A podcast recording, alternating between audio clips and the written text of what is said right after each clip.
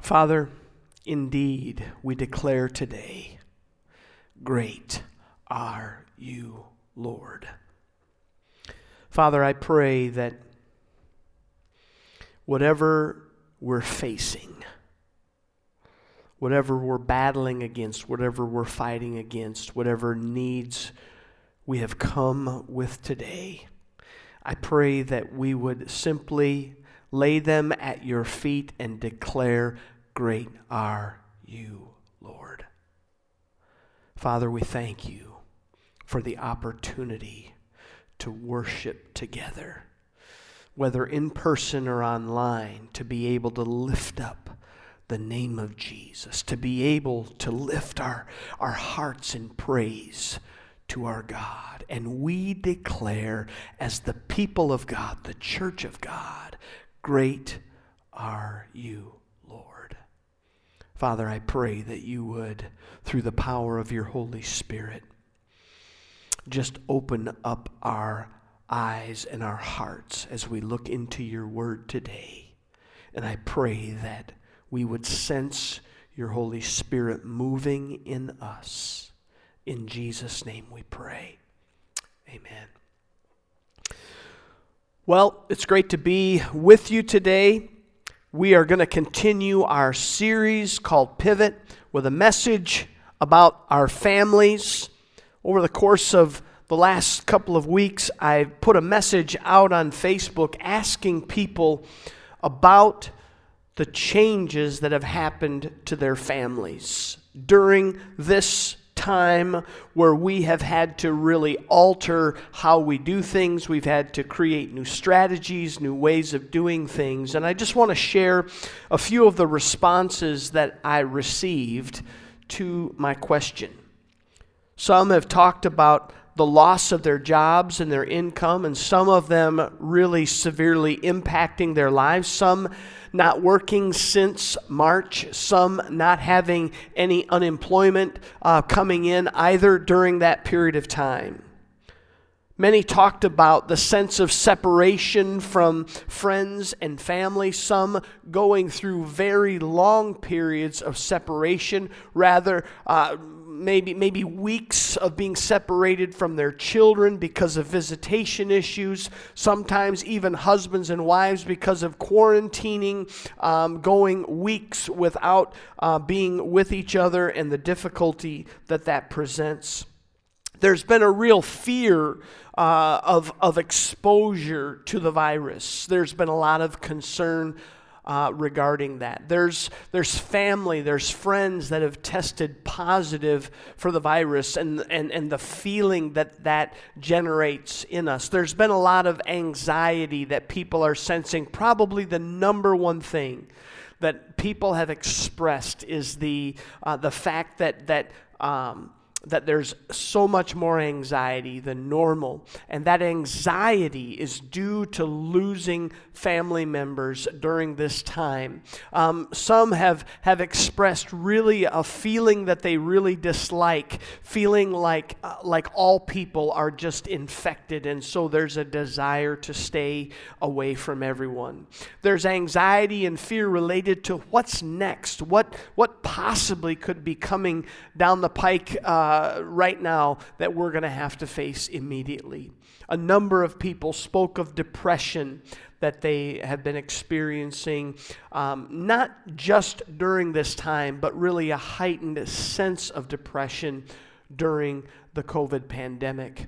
There's a real sense for some that the body of Christ is very disconnected at this time because on social media and sometimes even in conversation as the body of Christ, we are expressing such differing views relating to the virus or how we should be responding to the virus. This morning, what I would like to do is share with you four strategies that I think would be helpful and beneficial for our families as we move forward during these unprecedented times. So let's get started. Strategy number one that I'd like to share with you today is keep the faith.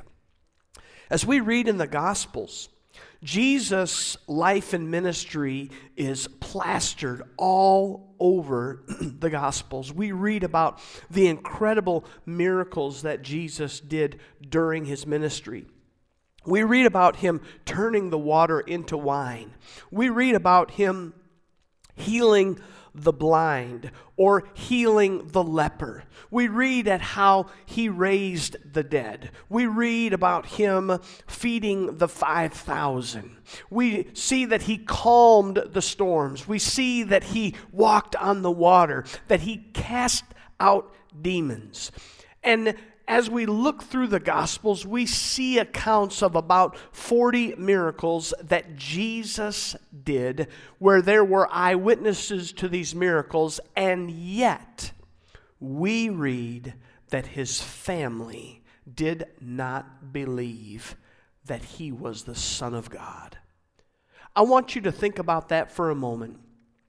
Angels appeared to his mother. Angels appeared to his father. He did these miracles, and yet they did not believe. What is the truth behind this? Friends, that even though someone walk on water, the family may not believe. And that was certainly the case in Jesus' life.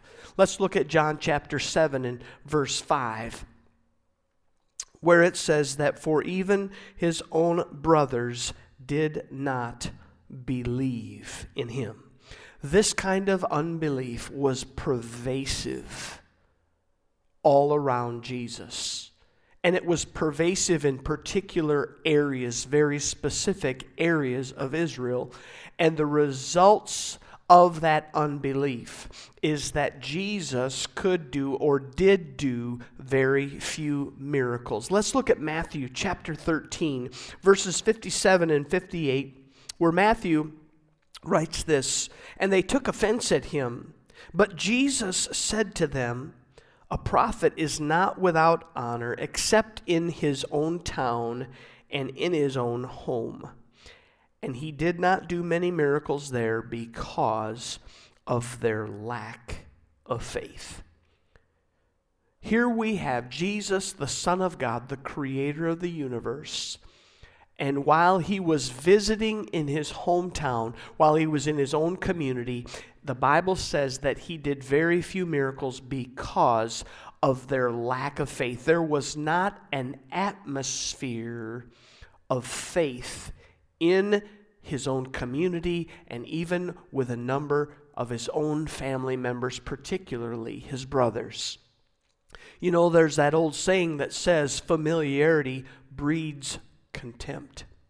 And I realized this morning that for many of us, the biggest miracle that you desire for God to do is that your spouse or your children would come to know Jesus Christ as their personal Savior. And when we see that that is not happening, it's very easy for us to become discouraged. And we ask ourselves, will they ever come to know Christ? Will they be ready for eternity? Will they be ready? Will they go to heaven? Let's look at Romans chapter 8, verse 28 where the Apostle Paul says this, and we know that in all things God works for the good of those who love him, who have been called according to his purpose. Friends, God is working.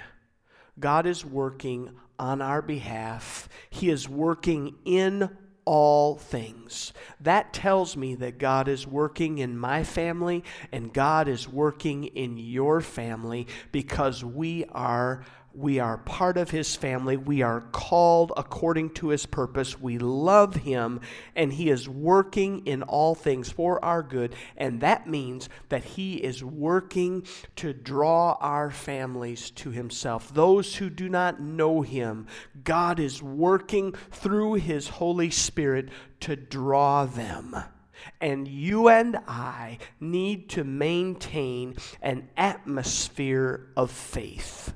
We need to believe that God is moving. Notice that it said back in Matthew, that Jesus did not do very many miracles because of their lack of faith. You and I need to maintain that faith in Jesus, that faith in God, that God is indeed moving in our families, even when we don't see it, even when we, we can't tell what God is doing, we must believe that indeed God is moving.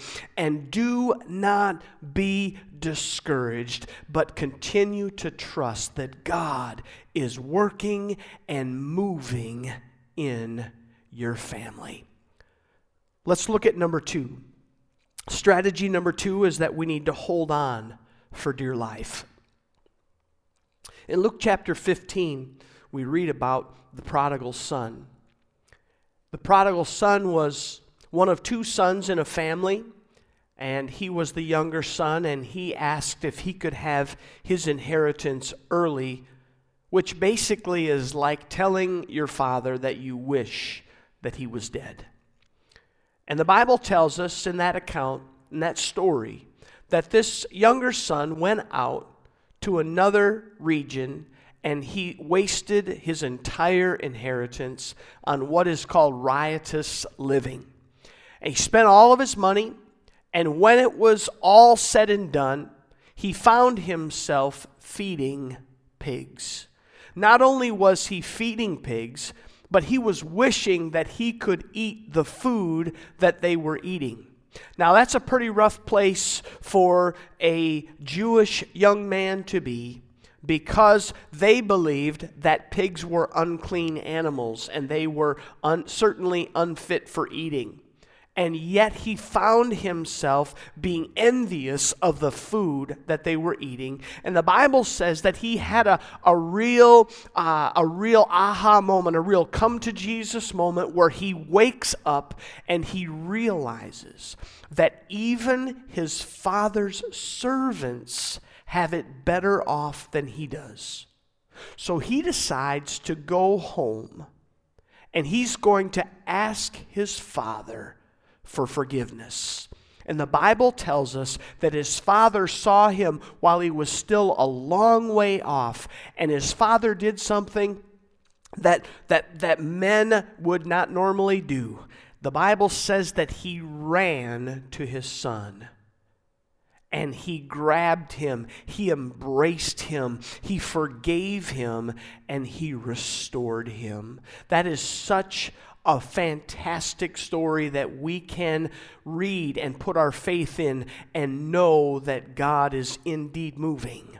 But let's look at Proverbs chapter 22 and verse number 6. It says, Start off, children, on the way they should go, and even when they're old, they will not turn from it. I want you to, to look at that, that phrase there, start uh, a number of, of uh, versions use the word train. And in the Greek, it means to narrow, to initiate, or to discipline. Now, our kids long for freedom. And it's a struggle for us to give them that freedom. We have a new driver in our family. And I know that he longs to, to be trusted. He longs for that freedom to be able to get in that car and to be able to go where he wants to go. But in order for them to achieve that freedom, they need to go through a time of training. Couple of years ago, I came across some uh, really interesting stuff on YouTube, and it was called the 100 Day Wild Mustang Challenge. And there were people, trainers, that would they would come to an event and they would select a wild Mustang, and then they would take the next little more than three months to train those Mustangs, and then they would go through a competition, and those Mustangs then would be uh, adopted out. And the first step in the process is that this wild animal would be sent down uh, narrow corridors and put into a transport trailer. And there's nothing more difficult for a wild animal to do than to be funneled into something, and you could see the fear in these animals. After they would arrive at a particular ranch where they were being transported to, they would be put into a very small corral, and the trainer would begin the process and some of those trainers, it was so interesting to watch them. The, the first step in the training was to simply extend their hand toward the animal and allow the animal to respond, the, to allow the animal to even acknowledge that they were there. The trainer would earn the trust of the animal. The, the fears that the animal had would be subsided. And in the course of that 100 days, those Mustangs would become phenomenally trained. But the process begins when the scope of freedom is narrowed when the halter is placed on the animal, when a lead is placed on the animal, when a blanket is placed on the animal, when, when they are uh, put into a small space. That is, that is their freedoms being narrowed because those horses want to run wild and free on the plains, but they just don't have the ability to, to do that anymore. So they're, they're, they're, they're adopted out. But that's what that animal wants to do, and that trainer is taking it through a process where it is narrowing their options. The trainer initiates the plan, but without the trainer, nothing is going to happen. And he uses discipline. It's the practice of training he takes that animal through a process where they understand that there are rules to obey, there are codes of behavior, even for a horse. And when they don't do those things, they are taken through a corrective process. It was amazing to see how much those animals would come to love their trainers and what a relationship they would develop in such a short period of time. Now, many of us, God has blessed our lives and given us the gift of family and the gift of children. Those come into our lives most often in the form of babies who eat, they cry, they mess, and they sleep. And if we're not careful, they will dominate every aspect of our lives. It's our responsibility as parents to train them and it begins by narrowing their freedom. You say, "Oh, that sounds that sounds really harsh." Well, I don't know about you, but but in our home, we always had baby gates. If there were stairs, we had gates to prevent children from going up or downstairs. That is narrowing their freedoms. You are taking options away from them that could hurt them and you are training them. And as adults, as parents, it's up to us to initiate that training and to initiate that discipline. Friends, I want you to understand that in this world today, there is an entirely new set of rules that have begun to happen in the last four months, and our children need our guidance. They need our help to, to uh, teach them, to train them to navigate those changes, to go from childhood to adulthood successfully, and I will guarantee you that they are going to buck like wild Mustangs. And my encouragement to you today is to hold on for dear life. Do not let go. Do not disengage. Do not walk away. Do not think I'm just going to leave them in that bedroom until they turn 18 and then I'm going to be glad that they're gone. But stay engaged in the process and hold on for dear life. Let's look at strategy number three keep the dream alive. Genesis 37 is about a young man named Joseph he was his father's favorite. In fact, his, his dad really wanted everyone to see how special he was, and he gave him a special garment. And it was a very colorful one, and that garment represented how even as the youngest, he was going to be the one through which the inheritance was passed. And as a result, his brothers hated him because his dad loved him more than the rest. God gave Joseph a particular set of gifts, and that gift was that Joseph was able to see dreams and visions, and he was able to interpret dreams that were from God. While he was a young man, he had two dreams before he ever left home. And one of those dreams was that, that there were 12 sheaves of grain in a field, and that all of the other sheaves responded to one. And that one sheaf stood up, and that was Joseph's sheaf, and all the other ones bowed down to him. The second dream that he had was of a sun and a moon and 11 stars. And they understood that as he shared this dream with them, that the sun was his father, the moon was his mother, and the 11 stars were the brothers. And they all bowed down to him. And they hated him so much for having these dreams and being their father's favorite that they plotted that they would kill him. And at the last minute, they sold him into slavery, and he wound up in Egypt as a slave.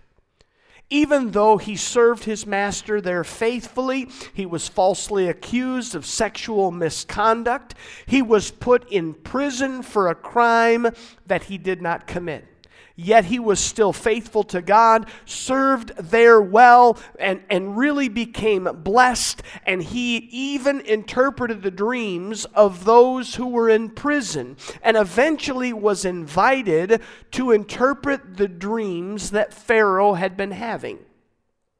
Those dreams were dreams that there would be seven years of plenty followed by seven years of famine. And Joseph not only shared what the, the dream meant, but how Pharaoh needed to respond to that dream. And so, over the, the, that period of time, Pharaoh appointed Joseph to be second in command. And during that time, Joseph collected all the grain that he possibly could for seven years. It was so abundant, and he bought it up for Pharaoh. He bought it up and he stole, stored it in, in large barns and silos. And then at the end of that time, famine came, and then Joseph began to sell Pharaoh's grain back to the people. Because of that famine, people came from all over the region, and Joseph's brothers came from Canaan to buy food for their family. Eventually, Joseph revealed himself to his brothers. He forgave them for selling him into slavery, and God ultimately saved his family. The dreams that God had given to Joseph, they came true. Yes, Joseph's brothers wanted to kill him because of those dreams. He revealed himself to them and he told them in Genesis chapter 50 and verse number 20. Here's what he tells them He said, You intended to harm me, but God intended it for good to accomplish what is now being done the saving of many lives. Now, some of you as you're listening to me today, you have dreams that God has given you. And these are dreams that you have even dared to share with family. Maybe you've shared them with your parents, maybe you've shared them with siblings or spouses or even your children. You've shared those dreams that God has put in your heart, and they have not understood them. They cannot comprehend them. They might have even mocked you for them. They might have even done everything they possibly can to keep those things from happening. They might be angry with you, saying, How dare you speak something like that to me? They might be doing everything they can to subvert that dream and ultimately kill that dream. I want to encourage you today Proverbs chapter 16 and verse 3. it says, Commit to the Lord whatever you do, and he will establish your plans. When God gives you a dream, commit that dream to Him, and ultimately He will fulfill it. Remain faithful to God, believing that God alone will bring it about and God indeed will do it, but we've got to remain faithful to Him. You see, when God opens a door, no one can close that door. And when God gives you a dream, He can make it happen. And so we need to keep that dream alive, even when others in our family do not agree with it, even when others think that it's impossible. Keep it in your heart and keep that, that dream alive and believe that God is going to accomplish that dream. Number four, we need to put up a good fight. In 2 Samuel chapters 15, 16, 17, 18, in that area, we read about one of David's children. He was a young man named Absalom. And Absalom conspired to overthrow his father. Absalom was really good looking, he had a lot of great hair, and he was a smooth talker and he flattered everybody and he came up with a real following that way. In fact, the Bible says that Absalom stole the hearts of the people. And I think it's interesting because when David heard that, without a fight, David, I want you to, David, the man who as a boy killed Goliath, his mighty men of valor Many of them also killed giants during their military career. He was the greatest general that we've ever seen. He was the commander in chief of a million man fighting army in Israel. He left Jerusalem, the capital city, in tears with his head covered and his feet bare without a fight. And his son Absalom marched right into the city and took over. And the first thing that Absalom did was call the army of Israel together to pursue David. Only those that were faithful to David remained with him. And David told his generals, as the battle lines were being drawn, he told his generals, Go easy on the boy Absalom for my sake. Well, the battle began. David's men withstood the attack and they killed 20,000 of Absalom's men, and Absalom himself was killed as a result of the battle. David's reign was restored. He returned to Jerusalem. But the thing that blows me away about that story is that David didn't put up a fight. Now, I want you to know that being part of a family sometimes feels like we're in a war. It feels like we're in a fight more than it feels like we're actually a part of a family. It's easy to get discouraged. It's easy to allow ourselves to become jaded and to become harsh. But today, I want to encourage you do not give up, but continue to keep fighting. Paul says in 2 Timothy chapter 4 verse 7 he says to Timothy his protege he said I have fought the good fight. I have finished the race. I have kept the faith. That word fight in the Greek it means to struggle. It, it, it refers to a drama Many of us in our families, we can understand that. We can identify that. We have struggle. We have drama. And it means literally and figuratively. Maybe in your family, if you were really honest, maybe things have come, become physical in your family, even. And it's not just a figurative, it's, it's literal. But this Greek word, it talks of this struggle, this drama where there is a protagonist. There's a, there's a leading character in this drama, and that is you. You are this character in this drama that's playing out, and there's this antagonist who is actively opposing you, who is even hostile, who is seen as an adversary. And I want you to know that as families, we are sometimes, as parents, as leaders in our family, we're in a battle, not not just with our family, but for our family or over our family, and our family is what is at stake. And there are forces that are working against us. We just don't realize that it's an eight year old that seems to be the face. And, and that's not really true, but there are forces working against us. Galatians chapter 6, verse 9.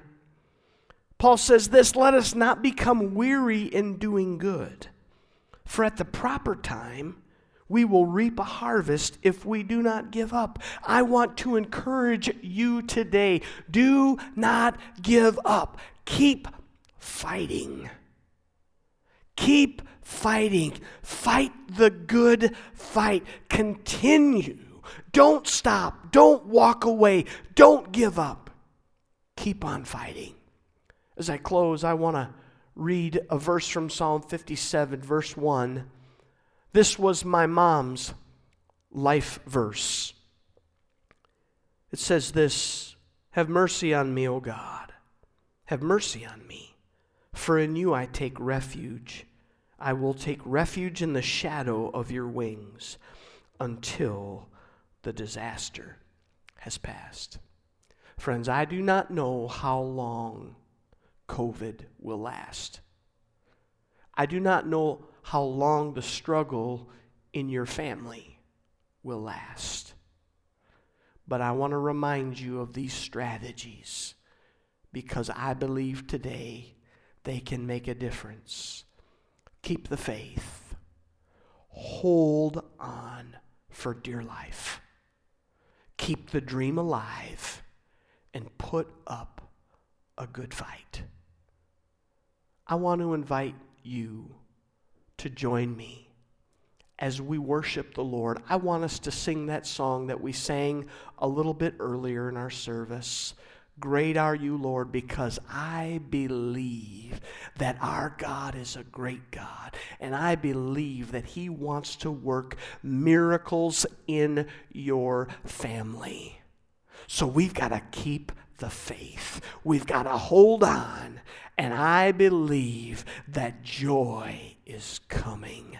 Our precious Heavenly Father, I thank you for the families that are represented as part of Silver Creek Church. And Father, I know that this four months that we've been dealing with COVID and other things have really been strenuous on our families. Father, I pray for the person that maybe has lost hope regarding their family. Father, I pray, Lord, that by your Holy Spirit, that you will work miracles in our family. Father, work miracles in those relationships, that there might be forgiveness, that there might be healing. Father, that there might be those that come to know Jesus as their personal Lord and Savior. Father, we don't have anywhere else to turn. As Peter said, Lord, you have the words of life. And so, Father, today I pray for a spirit of hope.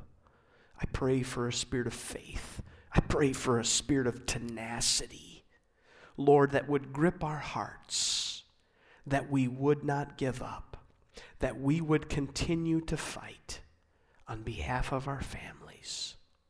Father, I pray for encouragement. In Jesus' name we pray. Amen.